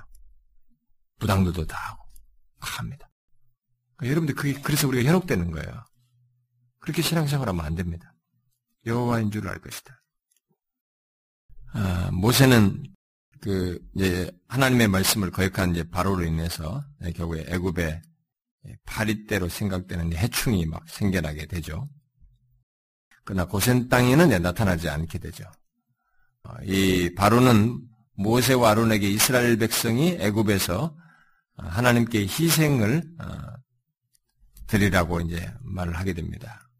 모세는 애굽 사람들이 미워할 것이라는 이유로 그걸 거절하죠. 그때 바로는 어, 그들이 멀리 가지 않는 한 이스라엘 백성들을 보내주겠다고 약속을 합니다. 바로 바로는 계속 하나님의 하나님께 조건을 자꾸 제시하죠. 그러니까 이게 부정할 수는 없고 이게 자기가 못 이기겠고 그런데 계속 자기의 생각과 자기 고집을 내세우면서 조건을 제시해요 하나님께. 응? 자, 누가 하나님께 조건을 제시합니까? 뒤에도 자꾸 뒤에 계속되는 데서 조건을 나타내는데 아, 이게 아직도 하나님을 제대로 모르는 행동입니다. 여러분과 저도 이제 이 부분을 많이 생각해 봐야 돼요. 하나님을 대하는데 조건을 자꾸 제시한다. 하나님이 말씀하시면 그게 전부예요. 그냥 그게 다고 그대로예요, 그냥. 근데 거기다 자꾸 조건을 제시해요. 조건을 더 붙입니다. 모세는 바로에게 다시 속이지 말 것을 경고했지만은 바로는 모세의 기도를 통해서 그 재앙이 사라지자마자 다시 마음을 강팍하게 하죠. 완악하게 합니다. 그때 하나님께서는 심한 돌림병, 이전에는 심한 악질을 어, 번역, 보내가지고 애굽 사람들의 이 생축을 치게 되죠. 그러자 이스라엘의 생축은 그러나 이스라엘 생축은 한 마리도 어, 죽지 않게 합니다. 바로는 이 사실을 알고도 계속 마음을 안악하게 하죠. 얼마나 지독한지 몰라요. 예, 그 다음 재앙인 악성 종기가 있게 있게 할 때는 이 마술사들조차도 모세를 불, 어? 모세 앞에 서지 못했습니다. 모세가 그리고 이 화덕에서 이 제 두은 금을 가지고 바로의 목전에서 하늘을 향해서 날렸을 때그 어, 제들은 사람들의 짐승에 붙어서 이 악성 종기가 생기게 되죠. 이 재앙에서도 하나님께서는 이스라엘을 어, 보호하셨지만 아, 바로는 그것을 계속 믿지 않습니다. 이렇게 구별되게 하시는 하나님, 그야말로 참 신이시라고 것이 분명히 보임에도 불구하고 끝까지 믿지 않습니다. 그러니까 믿음이 없이는 하나님께서 자기 백성을 믿지 않는 자들과 다른 방법으로 대하신다는 사실을 깨달을 수가 없는 것입니다. 그렇지. 근데 저는 예수 믿는 사람들 중에도 이걸 깨닫지 못한 사람이 있는 것 같아요. 하나님께서 자기 백성들을 믿지 않는 자들과 다른 방식으로 대하신다는 것을 믿지 못하는 사람이 있는 것 같아요. 자꾸 엉뚱한 것을 비교를 하는 거죠. 그러면서 자기 백성들, 예수 믿는 나를 믿지 않는 자들과 다른 방법으로 대하고 있다는 것을 못 믿어요. 그러니까 못 믿는 이유 중에 하나는 끝없이 현실인 거예요. 자기가 원하는 것, 이것이 안 된다는 것 때문에. 그러니까 그것을 기준으로 계속 하나님을 판단하는 것입니다. 근데 여기서 좀 이제 이 보여주시기도 하고 이 바로에게도 밝히고 있습니다만은 바로는 그 믿음이 없으니까 이거 못 보는 거예요. 아 하나님께서 자기 백성을 다르게 대하고 있구나. 이걸 믿음으로 봐야 되는데 이게 인정이 안 되는 거예요. 여러분 아셔야 됩니다. 지금도요 하나님께서는 예수를 믿는 우리들, 자기 백성들을 믿지 않는 자들과 전혀 다른 방법으로 대하십니다. 전혀 다른 방법으로 대하기 때문에 오히려 고난도 있을 수 있는 거예요. 그리고 징계도 있을 수 있는 것입니다. 그래서 히브리서 기자가 징계가 없으면 사생가라고 하는 것입니다. 다르게 대하시기 때문에 그런 일이 생기는 거예요. 그건 믿음이 없으면 못 봅니다. 자, 그 다음에 마지막 부분을 봅시다, 이제. 9장 13절부터 11장 끝까지 예, 간단하게 좀 정리하도록 합시다. 모세가 이제 하늘을 향해서 지팡이를 들었습니다. 그러자 하나님은 무거운 우박이 떨어지게 하셨습니다. 애굽 사람들 중에서 하나님의 말씀을 두려워했던 사람들은 미리 모든 것들을 집안으로 들여놓았어요. 미리 겁먹어서 이제 수에 들고 옆에 이제 앞에 모세의 말을 듣는 측근이었던 사람들은 막 시켜가지고 했고 미리 집에다 넣어놨단 말이에요. 아, 들어있던 가축들과 이미 익었던 곡식들은 다 이제 들어보지 않은 그들은 다 쳐가지고 우박이 쳐서 잃게 됐습니다. 다시 바로가 이스라엘을 보내줄 것을 약속하지요. 그렇지만 그는 약속을 지키지 않습니다. 하나님께서는 그래서 강한 동풍으로 메뚜기 떼를 보내게 됩니다. 여러분 이때 여기 이 지방은요 강한 동풍이 이거 막강합니다. 진짜로. 어? 동풍이 막강해요. 실제로 이런 이런 일을 한다고 그래요. 아, 아주 메뚜기 떼를 막 보내게죠. 아, 그래가지고 이 우박으로 아, 살아있는 이 순들을 또 이제 나무 이런 것들을 또 다 이 메뚜기가 다 먹어버려요. 그러니까 즉각적으로 식량 문제가 오네요. 자기들의 먹고 사는 문제가 다가오니까 막 이 바로가 안달이 났죠. 막 부르게 되고 그렇게 합니다만. 모세는 바로에게 경고했죠. 아, 그리고 신하들도 바로에게 요구를 들어주려고 이제 요구를 하죠. 종용하죠. 그 10장 그 7절을 보게 되면 여러분 그 10장 7절 한번 보세요. 바로가 바로의 신하들이 그에게 말하되 어느 때까지 이 사람이 우리의 함정이 되리까 그 사람들을 보내어 그들을 하나님 여호와를 섬기게 하소서. 왕은 아직도 애굽이 망한 줄을 알지 못하시나이까? 애굽이 망했다는 거예요. 신하들은. 왕만 아직도 정신을 못 차리고 있는 거예요. 그러니까 이 얘기 들으니까 바로는 어, 이제 보내주려고 마음을 먹었는데 먼저 묻습니다. 먼저 누가 갈래 이제 정확히 누가 갈 거냐고 묻는 거야. 이게 빨리빨리 해야 되는데 또 이 조건을 달려고 하는 거야. 아직도 이게 완전하지가 않은 거예요. 그러니까 여러분과 제가 예수 믿고 나서 달라진 게 뭐예요? 아이, 바로처럼 행하지 않는다는 것입니다. 그건 아주 중요한 겁니다. 하나님께 조건을 달지 않는다는 거예요. 로드십, 주대심을 인정한다는 것입니다. 그래서 바울이 그리스도의 종, 나 바울은 종이다, 노예다, 이렇게. 안단다는 것입니다. 이게 넌 크리스찬이에요. 하나님을 모르는 사람의 특징이에요, 이게. 아, 뭐, 뭐, 또, 뭘 물어요, 응? 응? 누가 갈래, 누가 갈래. 자. 그래서 모세는 모든 것을 가지고 다, 모두 다 갈 것이라고 대답을 했, 했, 을때 바로는 장정만 가서 여호와를 섬기라 하지. 응? 그리고 모세와 아론은 바로 앞에서 쫓겨나게 됩니다. 그에 따라서 재앙이 닥치게 되죠. 바로는 하나님 앞에서 자신을 낮추고 또 자기 죄를 인정하는 것처럼 보입니다. 아, 끈질기야. 이게 뭐가 진짜인 것 같아요. 모세의 기도로 말미암아 이 메뚜기 때는 어, 이제 서풍에 밀려서 다 홍해에 떨어지게 됩니다. 그러나 바로는 또다시 마음을 강팍해 하겠죠. 마침내 하나님은 칠흑 같은 흑암이 애굽 땅을 덮게 하셨습니다. 그러나 이스라엘 자손이 거하는 곳에는 광명이 있었습니다. 여러분 이 지금 이, 이, 이 뒷부분 이 세 가지 어, 우박, 메뚜기, 흑암 이 세 가지 재앙을 통해서 하나님께서 뭘 보여주는 거예요? 음? 뭘 드러내신 것입니까? 하늘과 땅을 주관하시는 하나님이시라고 하는 것을 이 이집트 사람들은요 이런 이런 그 신개념에 굉장히 강하거든요. 그런 것들을 다 거꾸로 다 뒤집어 버리는 거예요. 가지고 하늘과 땅을 주관하시는 천지의 하나님이시라고 하는 것을 계시하시는 거예요. 그걸 계시하네. 그러니까 이 재앙들은 계시적 성격이 다 있습니다. 단순한 것이 아닙니다. 하나님이 어떤 분신을 드러낸 것이기도 하고 하나님 지금 이거 하나님이 어떤 분이야 모든 천지 주장하시는 하나님이고 어? 그 이스라엘과의 관계에서 이스라엘 보호하시는 하나님이고 계속 하나님을 계시하고 있는 거예요. 그러니까 단순한 이 그건 없습니다.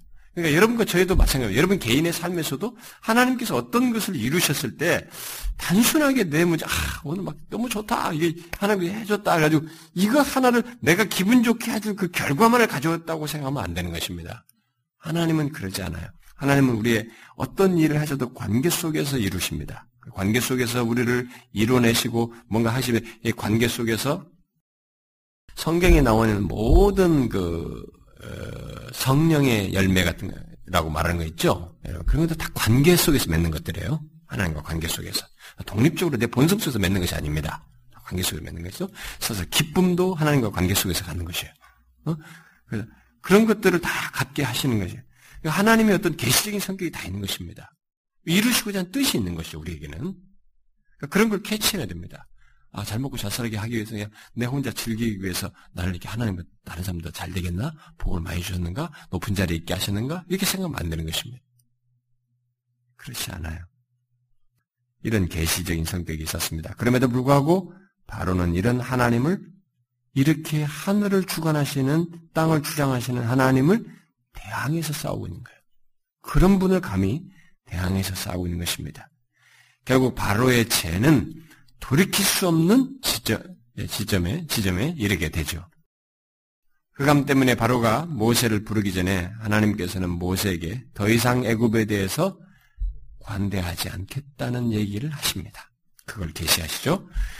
만일 바로가 한 번 더 마음을 바꾼다면 하나님께서는 이제 모든 장자를 죽이시고 이스라엘을 애굽에서 내쫓게 만드는 그들이 오히려 나가달라고 사정하게 될 것이다라고 얘기했습니다.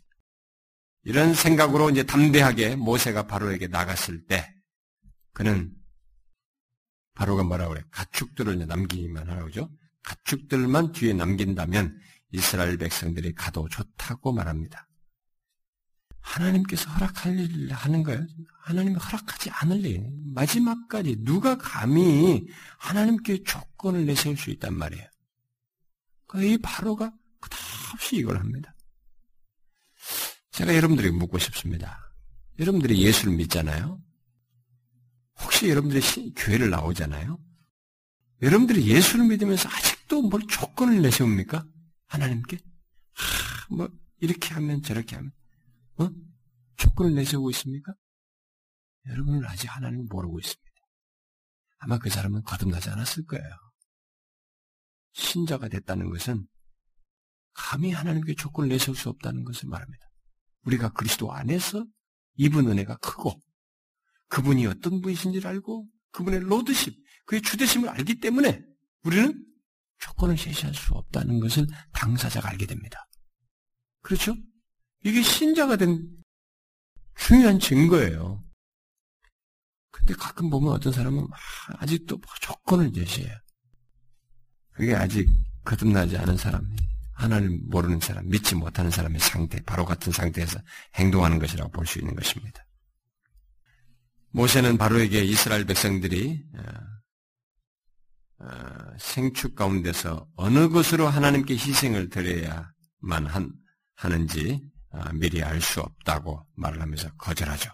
그때 바로는 화가 나서 모세와 아론이 다시 자기 앞에 나타나면 죽을 것이라고 선언합니다.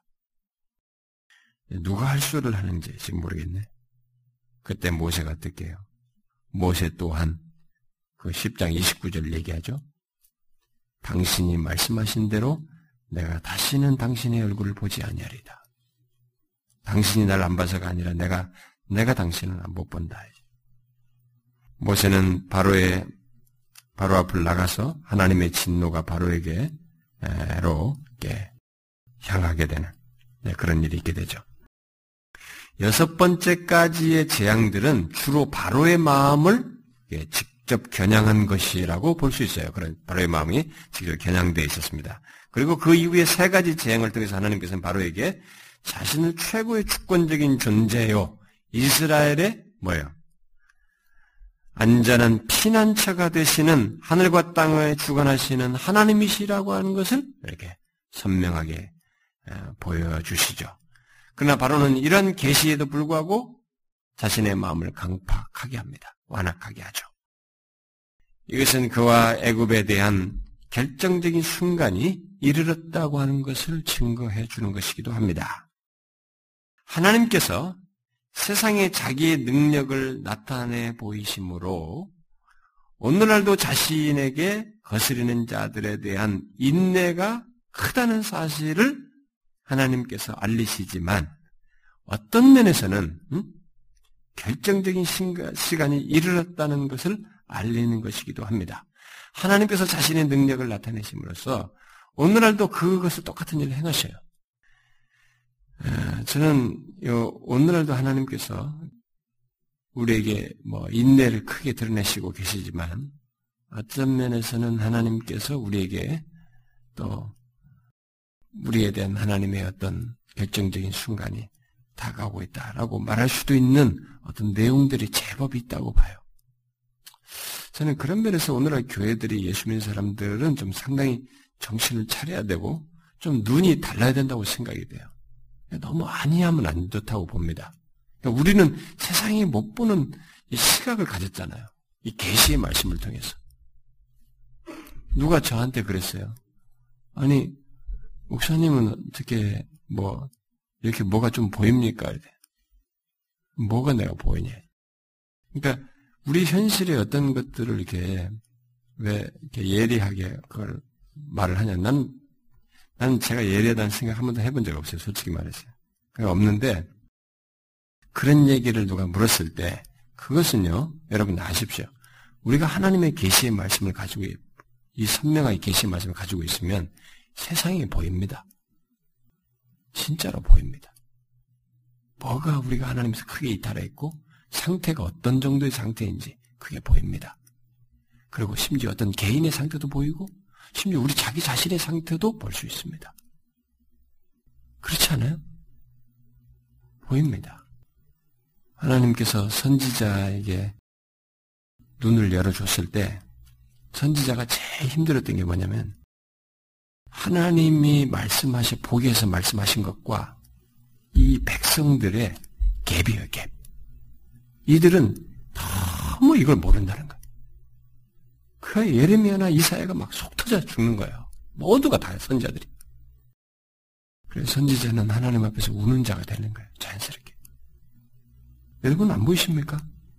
저는 하나님께서 오늘날 우리 크리스천들과 교회를 향해서 이 세상에서 가지고 계신 하나님의 마음과 뜻, 뜻에 비해서 그분의 계시에 비해서 우리가 현실이 큰 갭이 있는 것이 보입니다. 갭이 상당히 커요. 그 이게 너무 속이 탑니다.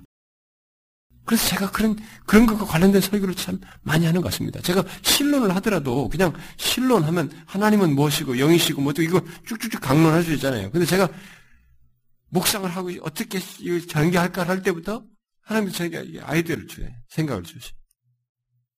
하나님을 아는 것이 중요한지 이 중요성을 아는 것부터 우리가 보게 하잖아요. 거기서부터 저는 하나님께서 생각을 주신 것부터 이렇게 발상을 가지고 시작을 하게 됐습니다. 제가 우리 한국에 와서 개척했을 때도 저는 하나님의 영광과 동떨어진 하나님의 영광에 대해 목마름을 할 때도 하나님의 영광과 동떨어진 그 현실 가지고 저는 그것을 봤기 때문에 외국에 있을 때부터 제가 그걸 그걸 생각했기 때문에 그걸 전할 수 있었습니다. 그게 안 보입니까? 보이는 것입니다. 하나님께서는 어, 자기 백성들에 대하여 영광스러운 하나님으로 드러나시기를 원하십니다. 자기 백성들을 위하시는 가운데 여호와인 줄을 알 것이고 심지어 자기 백성들 안에서뿐만 아니라 온 세상에 자신이 어떤 존재인지를 드러내시기 원하십니다. 그리고 자기 백성들에게 있어서만큼은 자신이 정말 믿을 만한 피난처, 피난처라고 하는 것을 드러내기를 원하셔요. 이스라엘 백성들은 단순히 하나님께서 능력을 행하셨다라고 봐서는 안 되고 우리의 하나님이 언약을 성취하신 여호와의 그 언약을 이루시는 여호와인 줄 알아야 되고 이 하나님은 자기 자기들에게 있어서 가장 믿을 만한 피난처이시다는 것을 믿어야 했어요. 그걸 보아야 했던 것입니다. 그것을 못 믿어 했을 때 계속 중보자로서 모세가 있으면서 그걸 증거하면서 드러냈지만 우리는 그것을 알아야 됩니다. 여러분과 저의 삶 속에서 정말 하나님과 같은 피난처는 없습니다. 모든 시편 기자들도 그것을 발견하죠. 우리가 그것을 확실히 해야 됩니다. 하나님은 그걸 우리에게 계시하십니다. 여러분과 제삶 속에서 어떤 것을 경험하게 하든 그런 모든 경험 속에서 가장 믿을 만한 피난처인 것을 드러내기를 원하십니다. 그런데 우리가 그 피난처이신 그분에게 그 피난처에 거하는 길은 오직 믿음으로써예요. 믿음으로써만 그 피난처에 거합니다. 저절로 오토매틱하게 되지 않습니다. 그래서 마지막에 뒤에 가서 이스라엘 백성들을 구원하시는 결정적인 일을 하실 때도 믿음으로 하게 하시는 거예요. 진짜 우리를 살리는가? 문설주의 피를 바르게 하는 것입니다. 그래서 일일이 문설주의 피 바른 집을 보고 그 가정 가정별로 살리는 거예요. 없는 집은 죽이는 겁니다. 두리뭉실하게 안 넘어가는 거죠. 믿음으로써요. 그가 진짜 믿을 만한 피난처이시다. 그 여호와다. 너희들은 그를 믿어야 된다. 근데 그, 그 피난처, 그분 앞에 거할 수 있는 것은 오토매틱하게 되지 않는다. 이게. 이스라엘 백성이라는 사람들 무리에 있음으로 되는 것이 아니다. 이게. 믿음으로 되는 것이. 이걸 계시하는 겁니다. 그리고 그걸 나중에 6월절을 그 경험을 통해서 경험적으로 막 사무치게 알게 하는 거예요. 피부적으로 알게 합니다. 하나님께서 이스라엘 백성들에게 말씀하시고 있을 때는 이스라엘 백성들이 애굽을 위해서 계속 모세를 통해서 말씀하고 있을 때 이스라엘 백성들은 한쪽에서 뭐예요? 보호받고 하나님을 더 잘 섬길 수 있는 자유가 자꾸 만들어지고 있는 것입니다. 이게 출애굽하면서 더 결정도 드러나겠지만 지금 하나님은 그를 잘 섬길 수 있는 자유를 가시는 거야. 그래서 하나님의 말씀이 성취돼 가고 있을 때 자기 백성들을 위해서 일하시는 하나님의 그 목적에는 방향성에는 주님을 더 잘 섬기도록 우리를 이끄시는 섭리적인 배경이 뒤에 있어요. 뒤에 있는 것입니다. 그러니까 여러분, 내가 지금 아직 환경이 아직 출애굽을 하지 않았다. 아직도 이스라엘의 아, 이집트의 노예 상태에 있다고 할지라도 하나님께서 계속 나에게 말씀하시고 계시면 이것은 하나님을 잘 섬길 수 있도록, 그런 섬길 수 있도록 자유를 이루시는 섭리 과정 속에서 지금 이 과정을 지나게 하시고 있다는 것을 알고 그분을 믿을 만한 분으로 여기시고 피난처로 삼고 믿음으로 그를 의지해야 되는 것이. 그런 큰 이런 사실을 계시하고 있는 것이죠. 여러분과 제 인생 속에서 하나님 이렇게 계시해 주신 하나님을 동일하게 믿고 하나님을 믿을 만한 피난처로 삼고 진짜 그분을 믿으셔야 됩니다. 진짜로 믿으셔야 돼요. 다른 거 없어요. 여러분들의 현실에 눈이 팔리면 안 됩니다. 이들이 지금 막 이런 게 진행될 때 하나님은 계속 일하십니다. 아직 출애굽까지는 안 갔어도 일하시고 계시. 무엇을 위해서? 자신이 어떤 분이신 것을 이스라엘 백성들에게 알리고 이스라엘 백성들에게서 자신이 어떤 것이냐 알게 하시기 뿐만 아니라 그들을 궁극적으로 위하시는 겁니다. 그를 섬기는 자유를 주시기 위해서 일하시고 계시는 거예요. 이 하나님을 보아야 되는 것입니다. 애굽 안에 있다는 것만 가지고 자꾸 생각하면 안 되는 거예요. 내 현실이 답답하다는 것만 가지고 자꾸 생각하면 안 되는 것입니다. 믿음으로 가장 믿을 만한 피난제이신 하나님을 보십시오. 그 하나님 보는 것을 여러분들 성공하셔야 됩니다. 그게 신자예요. 기도합시다.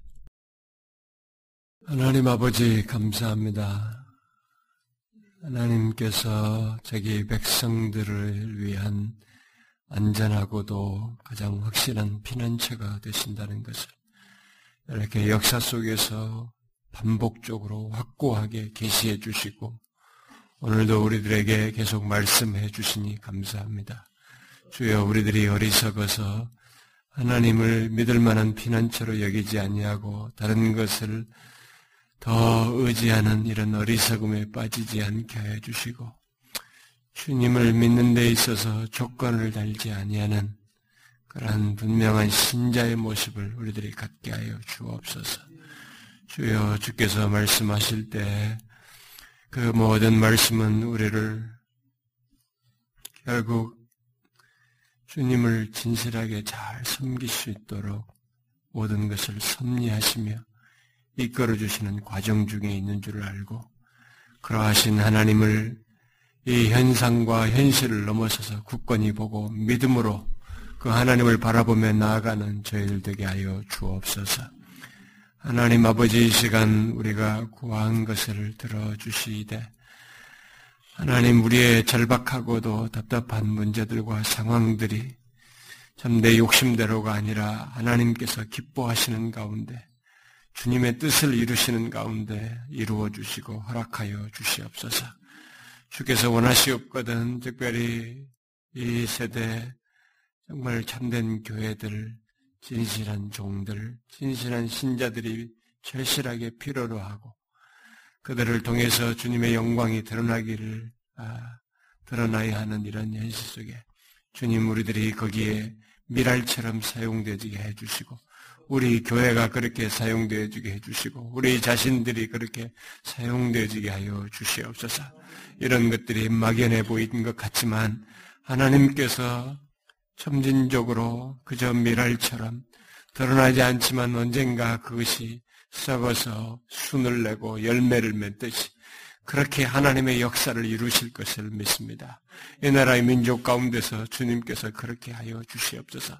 지금도 그런 과정 속에서 어떤 사람들을 비주시고 어떤 사람들의 마음을 여시고 준비시켜 주시고 또 그 가운데서 사모하는 자들을 불러 일으키시며 그들을 구성하시는 일들을 진행하시는 줄을 믿습니다. 주님 이것을 위해서 우리가 끝없이 기도하고 하나님의 다각적으로 사용되어지게 하여 주시옵소서.